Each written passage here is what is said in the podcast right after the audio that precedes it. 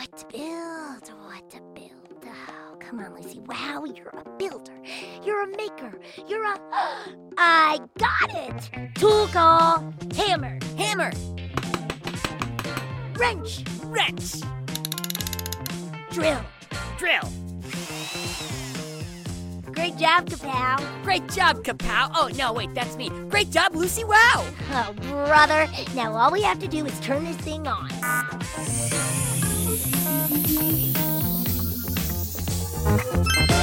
Let the show begin.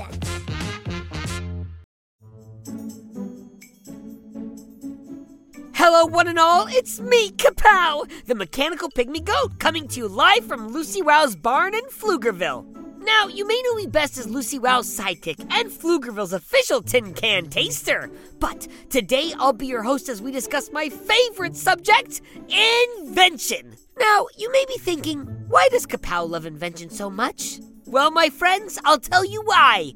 I love invention because I was invented. That's right. Every inch of me, from my body made of tools to my butt that plays music like a boombox, was invented by Lucy Wow. How could I not love inventions when I am one? Inventions are everywhere, and so are inventors. In fact, you might be an inventor yourself and not even know it. Anyone from anywhere can be an inventor. All it takes to get started is a little imagination and a whole lot of determination. Which brings us to today's inventor, George de Mestral. No inventor ever had more determination than old George. He's famous for inventing Velcro, which means he's the reason you can tie your shoes, even if you don't know how to tie your shoes. But as you're about to hear, just because Velcro is easy to use doesn't mean it was easy to invent.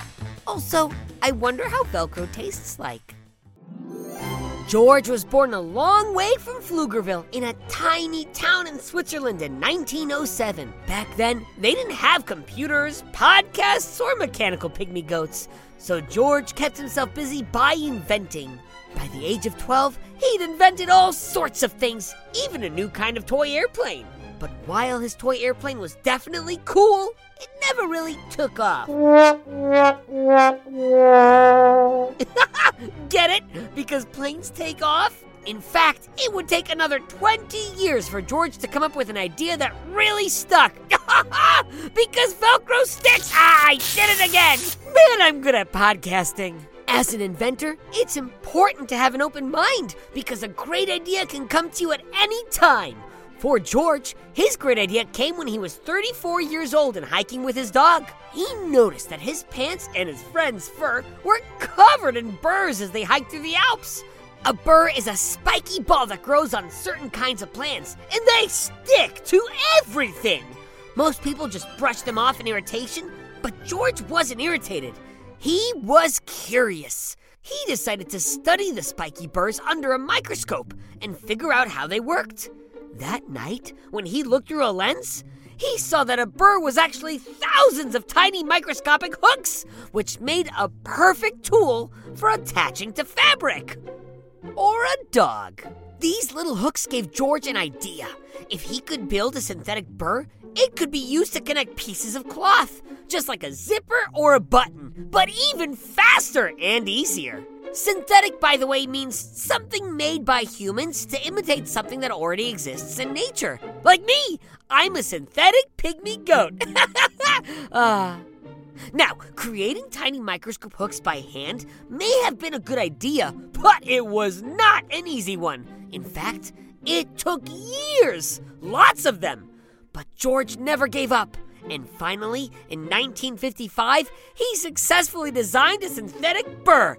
He then took out a $150,000 loan to turn this invention into a company. He called this company Velcro. Velcro is a combination of his favorite kind of fabric, velvet, and the French word for hook, crochet. George now had a cool company with a cool name, but he also had an uncool problem. He could only make the hooks by hand, and it took forever. But like I said, George was determined. So he spent more years working until he finally built a machine that could make Velcro as fast as he could sell it. The only problem was, no one wanted to buy it. You see, George was a smart and determined man, but he wasn't a stylish man. Fashion designers thought Velcro looked ragged when compared to fancy buttons, shiny zippers, and trendy laces. Mm-mm, this story is making me hungry. Anyway, although Velcro was a brilliant way to close up a pair of pants or tighten a pair of sneakers, because of how it looked, the fashion world wouldn't have anything to do with it. But you know George, he wasn't about to give up. And it's a good thing he didn't. Because one day, NASA came calling. That's right! The American Space Agency was interested in George's Velcro. You see, in space, there's no gravity. Gravity is the thing that keeps you, the chair you're sitting on, the phone you're listening to, from flying away. Without gravity, anything you put in your pocket would float away like a balloon. Astronauts needed a way to keep objects attached to themselves, and Velcro was the answer. Next thing George knew, astronauts were covered in Velcro, and once Velcro had been to space, it wasn't just stylish, it was super duper stylish. Like, come on! Who wouldn't want to dress like an astronaut? Because of the space age craze, Velcro was suddenly wanted everywhere by everyone. And just like that, after 30 years of hard work and a trip to space, George's idea was out in the world, impacting people's lives. So you see, kids, you can never let a few speed bumps stop you. If you want to be an inventor like George or Lucy Wow, you need determination. Because even a good idea sometimes has to go to the moon and back before it succeeds on Earth. Well, folks, we've come to the end of this episode of Kapow's Power of Invention podcast. Come back tomorrow when I'll be covering more inventors and inventions. Or, if you want to learn more about today's story, you can see a photo of George de Mestral holding his famous strip of Velcro, along with the bird that inspired the invention.